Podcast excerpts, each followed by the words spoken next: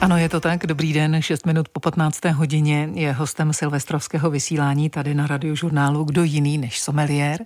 Je to Ivo Dvořák, pěkně vás tu vítám. Dobrý den. Dobrý den. Vy jste prezidentem Asociace someliérů České republiky a také jste soudním znalcem v oboru vína a ostatních alkoholických nápojů a o sobě říkáte, stále mě baví objevovat a zkoušet nové odrůdy, nová vína, nové zážitky. Stále se nechávám unést a když objevím poctivé víno, opravdový šperk, který se rozvyprává vypráví mými ústy o své minulosti, o svém domově, o slunci, o svém vinaři, o lásce a o péči, která mu byla dána. Tak eh, na co krom dobrého vína máte ještě nos?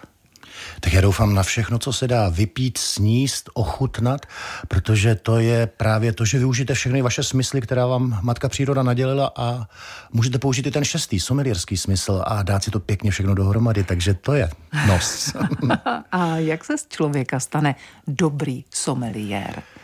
Asi jako v každém jiném oboru částečně je to predispozice, kterou máte od malička, částečně je to píle, trénink a neustále vzdělávání. Když říkáte od malička, bylo nějaké jídlo a pití, které jste od malička z duše nenáviděl? Určitě, jako každé dítě, ale já si spíš pamatuju hodně vůně a, a od malička mám zafixované některé vůně, které mi teď třeba vyplývají, když přivoním k vínu a najednou si vzpomenu, to mi bylo 6 roku a to byla ta a ta situace a najednou si to spojím s tou vůní nebo s tou chutí, takže je to spíš tak, že asi ta moje paměť je trošku víc zaměřená na tyto věmy. Uh-huh. A jak voní Morava? Morava voní krásně, ale ona voní po každé jinak. Když tam přijedete v zimě, když tam přijedete v létě, na jaře, na podzim. Ty vůně se zkrátka mění i s počasím, respektive s tím, co je právě za roční období. No jasně, ale s čím, s jakou vůní máte spojenou vy? Já ji mám spojenou asi s lučním kvítím. Riesling vlašský, pálava. Uh-huh. A musí se k someliérství člověk víc propít nebo pročíst? Obojí je stejně důležité, ale určitě jedno bez druhého nebude fungovat. Člověk si musí zapamatovávat informace, které čte, ale zároveň i ty, které cítí, které ochutnává, kterému přináší právě těch šest smyslů, které má. Je someliérství povolání budoucnosti? Určitě. Říká náš dnešní host, someliér Ivo Dvořák. Prezident Asociace someliérů České republiky Ivo Dvořák je dnes hostem ve vysílání radiožurnálu. No dnes je Silvestr, to si většinou připíjíme šumivým vínem. Tak eh, jaký je rozdíl mezi šumivým a perlivým vínem? Kam vlastně patří náš sekt? Šumivé a perlivé víno je rozdíl v tlaku, který je uvnitř té lahve. Zatímco šumivá vína začínají někde na třech barech, tedy tři atmosféry po staru, tak e, perlivá vína jsou právě do tří barů. A pokud chceme jako si dát opravdu kvalitnější záležitost, tak to bude spíš to šumivé víno, kde ten tlak je trošičku vyšší. Běžně to bývá až šest barů. To znamená, aby si běžný posluchač dokázal představit. Eh, světový rekord je přes 54 metrů, dostřel korkem z té láve šumivého vína. Musí to prostě bouchnout. Musí to bouchnout. Je to správně, když to bouchne?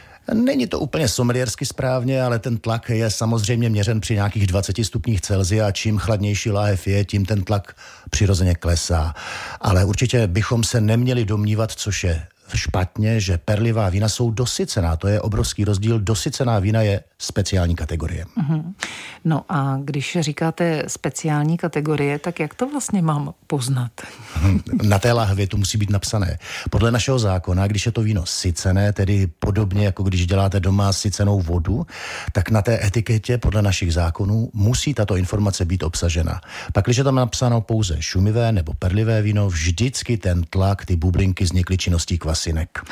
Máme varianty šumivých vín, tedy jako je italské prosecco nebo španělská kava. Tak jaký je rozdíl mezi touhletou kavou, prosekem nebo ze slovinská peninou? Ta není moc známa. Proč? Ta není, protože se k nám moc nevozí, ono se jí také moc nedělá. Ale vždycky je to ten původ, protože Prosecco to se dělá jen v určité oblasti, severně od Benátek v regionu Veneto. Káva se dělá zase ve čtyřech zónách ve Španělsku, šampaň se dělá v jediné oblasti ve Francii, u nás je to zase sek. Takže ten původ a také třeba předpisy pro výrobu těch šumivých vín, kdy vždycky platí třeba pro šampaň, kavu, že sekundární fermentace, tedy to, když se tvoří ty bublinky, probíhá v láhvi. Zatímco proseko třeba to má většinou v tanku. Uh-huh. Nedávno jsme si povídali s Dagmar Heřtovou, což je naše spolupracovnice, blogerka, eh, gastronomická novinářka, která pro naše, eh, pro nás píše gastronomické glosy. Děkuji, že jste vypnul ten telefon od roku 2018. A ta mapovala oblasti v Británii, které jsou něco jako šampaň. A mluvila o tom, že to zažívá obrovský boom. Tato vína z Velké Británie si prý velmi oblíbily teď norové a dokonce dokonce francouzi tam skupují, kupují vinice, aby na nich právě mohli pěstovat révu a dělat šumivá vína. Hmm. Ono to je krásně vědět, když člověk připlouvá do Velké Británie po trajektu, nebo na trajektu, protože tam jsou ty bílé útesy a ta půda, ta vápencová křídová půda je podobná jako v Šampani, podobné klimatické podmínky a navíc stejné odrůdy. A když toto máte, když máte de facto ten teroár, to genius loci a máte podobnou technologii, tak ta vína jsou hodně podobná. A ti Britové dneska se nejvíc v těch šumivých vínech podobají opravdu originál šampaň. Takže má se šampaň bát? Eh, šampaň se nemusí bát, protože ta cena těch britských vín je, řeknu, skoro eh, podobná, nebo dokonce někdy i vyšší a hlavně jich je ne, nepoměrně málo. Jak správně to šumivé nebo šampaňské víno pít, degustovat? Pozná like rozdíl v tom vínu? Určitě, protože to šumivé víno se tvoří nějakou dobu a leží na těch kvasinkách, kdy vznikají takzvané terciární tóny aromatické, chuťové, tedy takový ten ležácký buket a to šampaň bývá velmi často ovlivněno, odkud pochází. Tam je hodně křídy a to víno má neuvěřitelnou kyselinu, mineralitu, má to ale zároveň takovou briošku, takový toast, takové nazrálosti, protože tam je minimální doba ležení 15 měsíců, ale drtivá většina těch výrobců to přetahuje dvojnásobně, takže to víno je daleko nazrálejší, než jsme asi zvyklí třeba u proseka. Čím starší, tak tím víc bublinek? To není úplně přímá uměra, protože ty bublinky se spíš zjemňují. Je jich hodně, ale jsou menší a drobnější, ale intenzivně tam sehrávají ten hmatový pocit. Tedy když říkáme, že ochotáváme všechny smysly, všemi smysly, tak i hmatem. Ty bublinky jsou důležité. My jsme před pár hodinami na radiožurnálu dnes vysílali o tom, že Češi si právě šumivá vína oblíbili a že čím dál častěji se teď objevují perlivá vína s označením petnat. Co to přesně je. To je víno, které svým uzávěrem připomíná spíš třeba pivo nebo minerálku, protože to je klasický korunkový uzávěr. A to víno je de facto nalahováno i s kvasinkami, takže ta sekundární fermentace doprobíhá ještě v té lahvi. Ale ten, kdo si koupí petnat, tak by měl být připraven na to, že to víno má ten sediment a že když ho otvírá, měl by být mimořádně opatrný, protože nikdo neví přesně, kolik toho tlaku v té lahvi třeba ještě je. A pro someliera je to taková noční můra, protože protože otvírat petnat může být někdy v té uzavřené restauraci trošku nebezpečné. A to má víc bublinek nebo ne? To je právě podle toho, kolik tam těch kvasinek je, což nikdo nikdy neví. Takže hodně schladit a ideálně doma otvírat v koupelně. No a sekt, který budeme dnes večer servírovat, jakou by měl mít teplotu? Říká se, že by se neměl sekt a vůbec eh, bublinková eh, vína hodně chladit. Neměly by být rychle schlazená.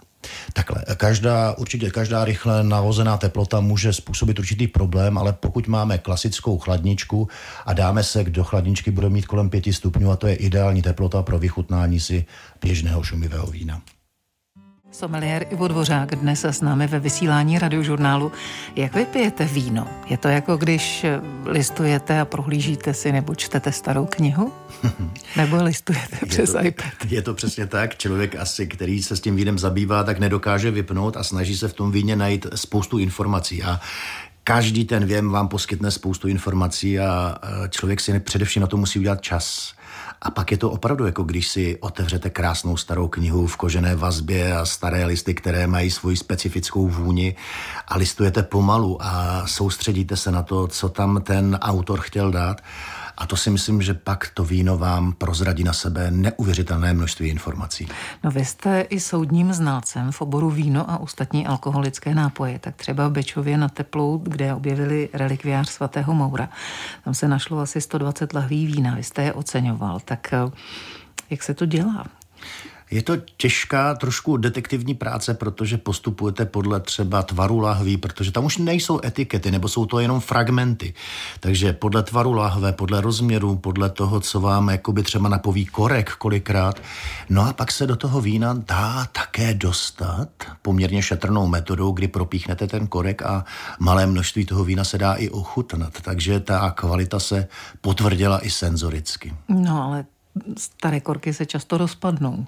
To je pravda, tady to zrovna ještě fungovalo, jak to bylo zakopané v té zemi a bylo to v ideálních podmínkách, tak i ten korek vydržel celkem dobře a to víno uchovat. No a v případě, když ty korky jsou porušené, rozpadnou se, tak můžou se vlastně nahradit? Nebo? Existuje metoda rekorkování vína, když už jsou opravdu staré lahve, tak se přímo třeba v tom vinařství, na tom šatou někde ve Francii takzvaně rekorkují, že ten, kdo právě je ten sklepmistr, tak tu lahev otevře, ochutná to víno, zkontroluje jeho kvalitu, doplní mladým vínem, dá nový aktuální korek a zezadu se dá taková informace, že víno bylo v tom a tom roce rekorkováno. Uh-huh. Takže to se děje, ale jenom u opravdu zácných vín. No a když otevřu staré víno a nedá se pít?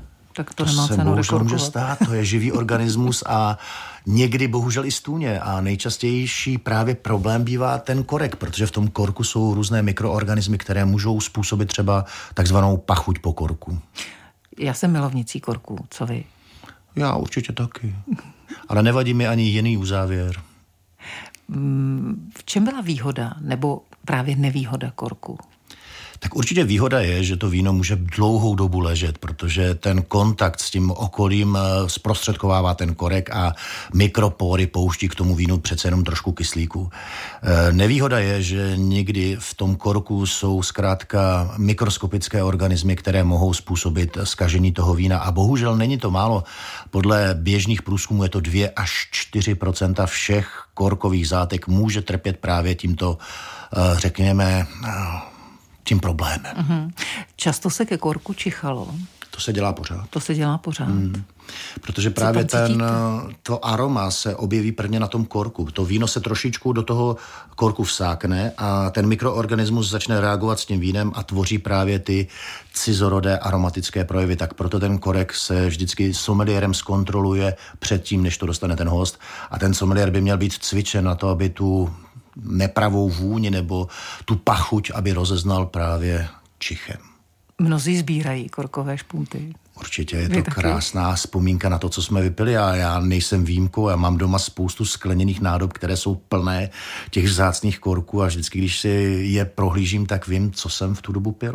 Který korek je pro vás srdeční záležitostí? Já mám rád velké formáty lahví a ty korky jsou potom nepřehlednutelné v té sbírce, protože třeba taková 6-litrová lahev má velký korek. A vzpomínám si, že to byl třeba rok 1964, bylo to velké 6-litrové Bordeaux, Chateau Cheval Blanc a to bylo naprosto fantastické, ale i třeba stará šampaň, která už mají tu krásnou vyzrálou vůni, ty jsou pro mě často zdrojem velké inspirace. Má to i cenu, takový starý korek? Myslím si, že pro toho, kdo to vypil určitě sběratelskou, ale jsou i lidé, kteří se zkrátka zabývají nepoctivostí a vykupují se na různých webech, se vykupují lahve i korky a vína se falšují tak jako jiné věci. Když jsme se bavili eh, o tom, že jste vlastně zkoumal a oceňoval ta stará vína eh, z relikviáře svatého Moura, tak k čemu vlastně to bylo? K čemu je to dobré? K čemu to slouží? Tak to je státní instituce, která potřebuje mít všechno zdokumentované, zinventarizované, takže aby měli eh, představu, co vlastně, jakou hodnotu mají v tom eh, svém sklepě a, a potřebovali to mít z, eh, oficiálně, takže já jsem dal to kulaté razítko a ten protokol o té ceně. Říká náš host, prezident Asociace someliérů České republiky Ivo Dvořák, se kterým si budeme povídat na radiožurnálu zase po zprávách. Hostem je someliér Ivo Dvořák. Češi si oblíbili šumivá vína. Za posledních deset let stále roste zájem o ně. Jenom v loni vinaři poslali podle dat celní zprávy přes 28 milionů lahví. Proč si podle vás vlastně oblíbili jsme všichni, nebo většina z nás právě ta šumivá vína? Já si myslím, že to je proto, že to víno má něco navíc než klasické víno, takové to tiché, že tam jsou zkrátka ty bublinky a pokud člověk využívá opravdu k té degustaci všechny své smysly, tak ty bublinky ho baví. Je to zkrátka něco, co tam je hravého, co chutná, protože ono to je trošku jako veselější, živější to víno. Takže to je možná důvod a je to přece jenom pro spoustu lidí symbol určité oslavy nebo určitého stylu života. Proč, když tam hodím do té skleničky sušené brusinky, tak tančí a když tam hodím jiné sušené ovoce, tak to netančí? Eh, ty bublinky mají své zákonitosti. On, ta bublinka se vytváří poměrně komplikovaným způsobem, že ten oxid uhličitý je v tom víně rozpuštěný spíš jako kyselina uhličitá. Teprve když má jakoukoliv malinkou nečistotu, na které se může zač- zachytit, tak se vytvoří ten plyn, ta bublinka. Takže ono to v podstatě záleží na povrchu toho, co do té skleničky hodíte, nebo vůbec ta sklovina, jak je nakonfigurovaná. A podle toho se pak vytváří ta spleť těch bublinek. Proto některé ty sklenky na šumivá vína mají dole narušenou tu sklovinu, aby se tam tvořil ten proud těch bublinek pravidelně. Mm-hmm. No a s čím je ideální šumivá vína kombinovat? Tak dnes večer Předpokládám, že taková česneková pomazánka na jednohubkách, tu tam nevidíte rád všeobecně česnek, cibule nebo třeba brokolice, ten obs- to jsou látky, které jsou obsažené v těchto potravinách, které nazýváme souhrně jako sulfidy a ty se s vínem moc nemusí. Já vždycky používám takové staré české přísloví, že kdo jí cibuli, zatím nechodí lékař. Kdo jí česnek, zatím nechodí vůbec nikdo. A právě takhle to funguje i s tím vínem, protože ten česnek je opravdu příliš brutální pro to víno a jediné, co tomu pomůže, je potom nějaká tepelná úprava. Takže česnek spíš ne. Mm. Mm-hmm. Oblíbené jsou i na Silvestra nejrůznější mísy, kde je spousta síra, spousta různé uzeniny. Tak co z toho se hodí k šumivým vínům? Bezvadně jde třeba sušená šunka. Když si člověk dá proseko a italské prošuto, tak to funguje bezvadně. Ale velmi obdobně bude fungovat i třeba náš sekt, když budeme mít nějaké sušené maso a nebo velmi tvrdý sír. Ty síry, pokud jsou opravdu staré, vyzrálé, alá třeba parmigiano, tak tam mají ještě takové slané křupinky a s tím šumivým vínem to vždycky tvoří velmi dobrou kombinaci. Takže není třeba ani příliš nějak komplikovaně hledat uh, gastronomii složitou, ale koupit kvalitní surovinu. Slané tyčinky a bramburky? Spíš ne. Sůl je další taková látka, která tu finesu těch vín může malinko poškodit. Mhm. Když eh, se budeme bavit třeba o paštikách nebo co takový tatarák, to se také hodí k jakému typu?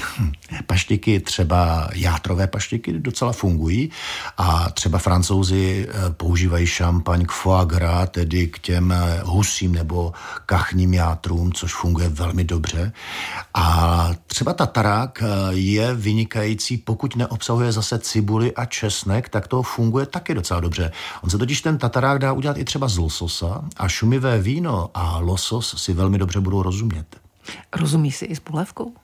Když je hutnější nebo krémovější, tak to vytvoří dokonce takový krásný efekt, že to vytváří i takové jako až kapučíno. Já často třeba i uh, studentům, které učím, říkám, tak si zkuste rovnou to šumivé dát na tu lžíci s tou polévkou a ono to krásně vytvoří nádherný chuťový balanc. No, můžeme to vyzkoušet. Someliér Ivo Dvořák, hostem na radiožurnálu. Prezident Asociace somelierů České republiky Ivo Dvořák ve vysílání radiožurnálu. V Česku teď vyšla kniha Bible vína, na které jste se také podílel. Proč tam vlastně původně nebyla kapitola o České republice ani o Slovensku?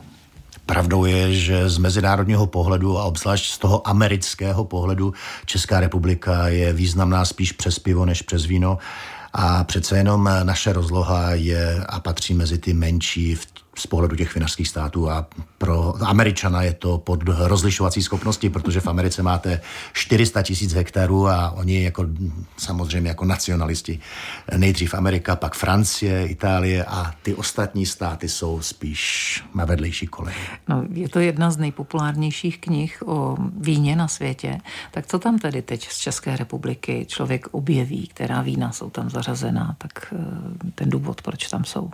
Já jsem tam dal především eh, informace o tom, jak to vůbec u nás je rozdělené, jakostní kategorie, oblasti, podoblasti, ale třeba i odrůdy, které byly u nás vyšlechtěné, které jsou původní, vyšlechtěné buď to v České republice nebo v bývalém Československu a zároveň i odrůdy, respektive vína, která jsou třeba typická pro určité podoblasti. Když dám příklad, Mikulovská podoblast je pro mě třeba pro bílá vína, Riesling vlašský, geniální záležitost, zatímco třeba Velkopavlovická podoblast jsou zase plnější červená vína, tak i tímto způsobem jsme se tam snažili přiblížit čtenářům to, jaká vína může očekávat v České republice anebo na Slovensku. Tak eh, ty odrůdy, které byly v České republice vyšlechtěné třeba jako jednou už tady vámi zmíněná Pálava, pak je tam Aurelius, André nebo Fratava. Hmm. Najdeme je i jinde ve světě? Nebo je má Česká republika nejlepší? Jsou spíš unikátní a tudíž třeba ta pálava se najde ještě třeba na Slovensku, ale to je sousední stát a vzhledem k tomu, že to bylo vyšlechtěné v bývalém Československu, tak eh, celkem logicky. A pak, když to najdeme někde ve světě, tak spíš na velmi malých rozlohách. Vím, že někdo experimentoval třeba na Novém Zélandu s našimi odrůdami, ale to jsou tak malé rozlohy, že to je pod rozlišovací schopnost. Co to vlastně je za odrůdy? Čím se liší? Ty odrůdy byly většinou vyšlechtěny proto, aby se nějakým způsobem hodily do našich třeba klimatických podmínek a aby to i svým způsobem bylo třeba chutné. Ta pálava voní, protože jeden z rodičů je tramín, druhý z rodičů je Miller Turgau a ta odrůda je velmi oblíbená i mezi běžnými třeba cyklisty, kteří jedou po té pálavě vrcholu, dají si tu pálavu odrůdu, to víno a nepotřebují být znalci vína, aby poznali, že to víno nádherně voní a dobře chutná. Taky jste se tam projel a taky jste jí tam takhle Já chodím ochutnal. spíš pěšky, protože za prvé občas eh, přece jenom si dám skleničku a člověk by neměl řídit žádný dopravní prostředek a za druhé mám pocit, že pěšky se dostanu spíš do míst a můžu si je prohlédnout lépe než na tom kole, kdy člověk většinou se snaží ujet větší vzdálenost, tak ta chůze mi přijde přirozenější. Na co se díváte, na co se soustředíte, když jste na vinici? Eh, já začínám vždycky to, co je mezi těmi řádky. Protože jestliže tam je život, jestliže tam je zeleno, tak pro mě to informace, že ten vinař nepoužívá žádné herbicidy. Když je tam naopak úhor, když je to úplně suché, tak uh, už asi tuším, že přece jenom je to tam trošičku řešeno nějakými chemickými látkami. Takže to je jedna z věcí. Koukám se na to, jak jsou zdravé listy, jak je ta vinice vedena, jakým způsobem ten vinař eh, pečuje o tu vinici. A to je zase pro mě spoustu informací, které ta vinice, to genius loci mi dává, že že tady vznikají zdravé hrozny a tudíž můžou být i vynikající velká vína. Rád vaříte s vínem? Uh, jím s vínem. Uh, to vaření je pro mě z časových důvodů trošku komplikace, ale když už vařím, když už ten čas najdu, takže, tak vždycky si otevřu lahev vína, které pak k tomu budu i konzumovat a snažím se připravit tu omáčku třeba nebo ten pokrm tak, aby s tím vínem to fungovalo. A právě zase ty velké formáty, třeba litr a půl, takhle fungují velmi dobře. Najdeme v konkurenci vedle těch světových značek už i česká a moravská vína? Určitě. Já si myslím, že dneska jsou naše vína poměrně známá a to nejen v kategorii těch bílých vín, ale už dneska i červených a já třeba mám docela hezké zážitky s tím, že mám jednoho vinaře ve Velkých Bílovicích, který udělal naprosto zkostnou frankovku 2007, pak se mu to povedlo 2009 a já jsem to vozil třeba do Francie, dával jsem to tam ochutnávat těm sommelierům a nikdo z nich nepoznal, že by to nebylo víno z Francie, ale mysleli si, že, že to je zkrátka nějaká opravdu extra třída, protože to víno bylo geniální. No, někdo říká, že červenému nechutná. Tak eh, podle čeho se vpít nebo přes co jít, abychom se do toho vína vpili?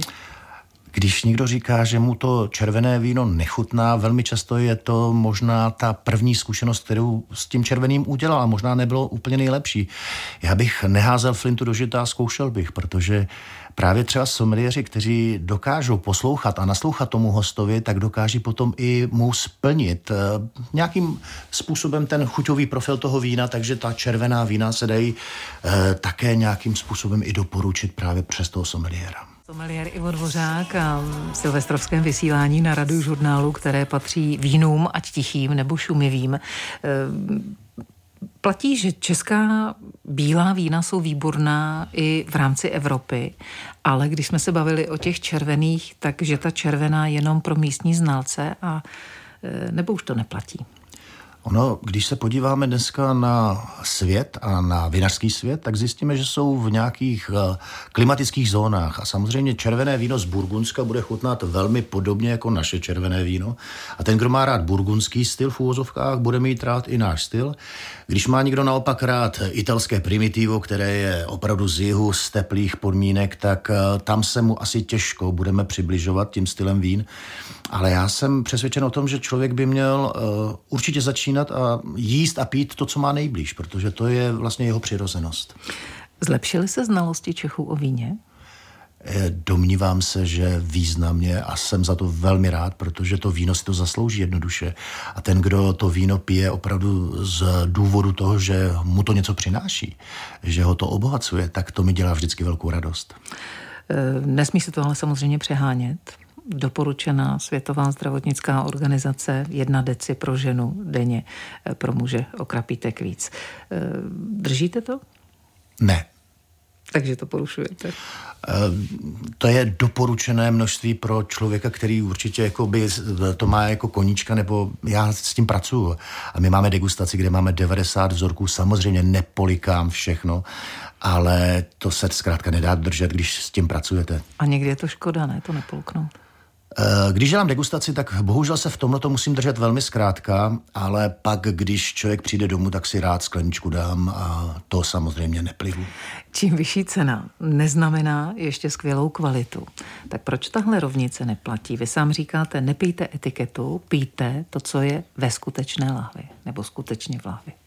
Já si myslím, že člověk často, když dostane naslepo dva vzorky a má říct, který z nich je dražší, tak nepozná, který je dražší podle toho, když je to slepá sklenička. Ale... No ale jak od té lahve odlišit právě tu kvalitu od toho marketingového nebo případně marketingového triku? To jde velmi těžko. No. Eh, jak odlišit svetr od eh, světoznámé firmy a od toho, co už trikovala babička doma, je většinou právě ta značka na tom rukávu nebo někde vzadu. A to je bohužel totéž je u vína vína, proto říkám, že někdy mohou ta vína, řekněme, bezejmená nebo marketingově bezejmená docela příjemně překvapit, než ta, která budou marketingově prosnulá za vysokou cenu, ale nenaplní třeba očekávání toho klienta. Jak uchovávat vína? Teď jsme třeba dostali dárkem víno, tak pokud ho někdo hned eh, nevypije nebo nedá darem dál, tak určitě ne v obýváku, určitě ne v teplých prostorách, protože tam to víno trpí. A trpí pochopitelně, i když má jako přirozený zdroj světla. Protože i skrz láhev, která je třeba často čirá, může to víno velmi rychle zoxidovat. Čili doporučuji tmavou místnost, pokud možno v nějaké třeba teplotě 12 stupňů Celzia a když budeme mluvit o bílých vínech, ta se mohou konzumovat relativně brzo. U těch červených vín doporučuji vždycky třeba aspoň 3-4 roky po sklizni, tedy po tom ročníku, který je uveden na etiketě, počkat. U těch červených vín se to přece jenom vyplatí, protože ta vína jsou vyzrálejší a milovníkovi vín přinesou víc zážitků. Vy jste několikanásobným vítězem somelierických soutěží tady v České republice. Vyhrál jste i mezinárodní somelierské mistrovství na Kubě. Vlastně tomu oboru se věnujete od 90. let minulého století. Díky tomu jste procestoval asi opravdu skoro celý svět, ne? Dá se říct. Eh, určitě to Co je vám spojen. chybí za místo? Já se snažím jezdit tam, kde se eh, přece jenom rodí ty hrozné já, kde se víno vyrábí, ale nedávno mě třeba celkem příjemně překvapilo i Finsko, byť i tady se tedy najdou skromné vinice, tak eh, to jsou vždycky záležitosti, kdy tam člověk ochutná něco místního a já říkám to, 80% znalosti sommeliéra víno, ale těch 20% jsou ty ostatní nápoje a nebo ty speciality. Takže já velmi rád jezdím a poznávám ty kultury a s tím spojené právě to jídlo a pití. A ve Finsku spíš bílé víno, ne? Ve Finsku bylo největší popularita ovocná vína z lesních plodů, mm-hmm. a nebo, což bylo docela zajímavá věc, z březové šťávy. Jak to chutná? To může být dobré. Je to gastronomický adrenalin, to vám řeknu.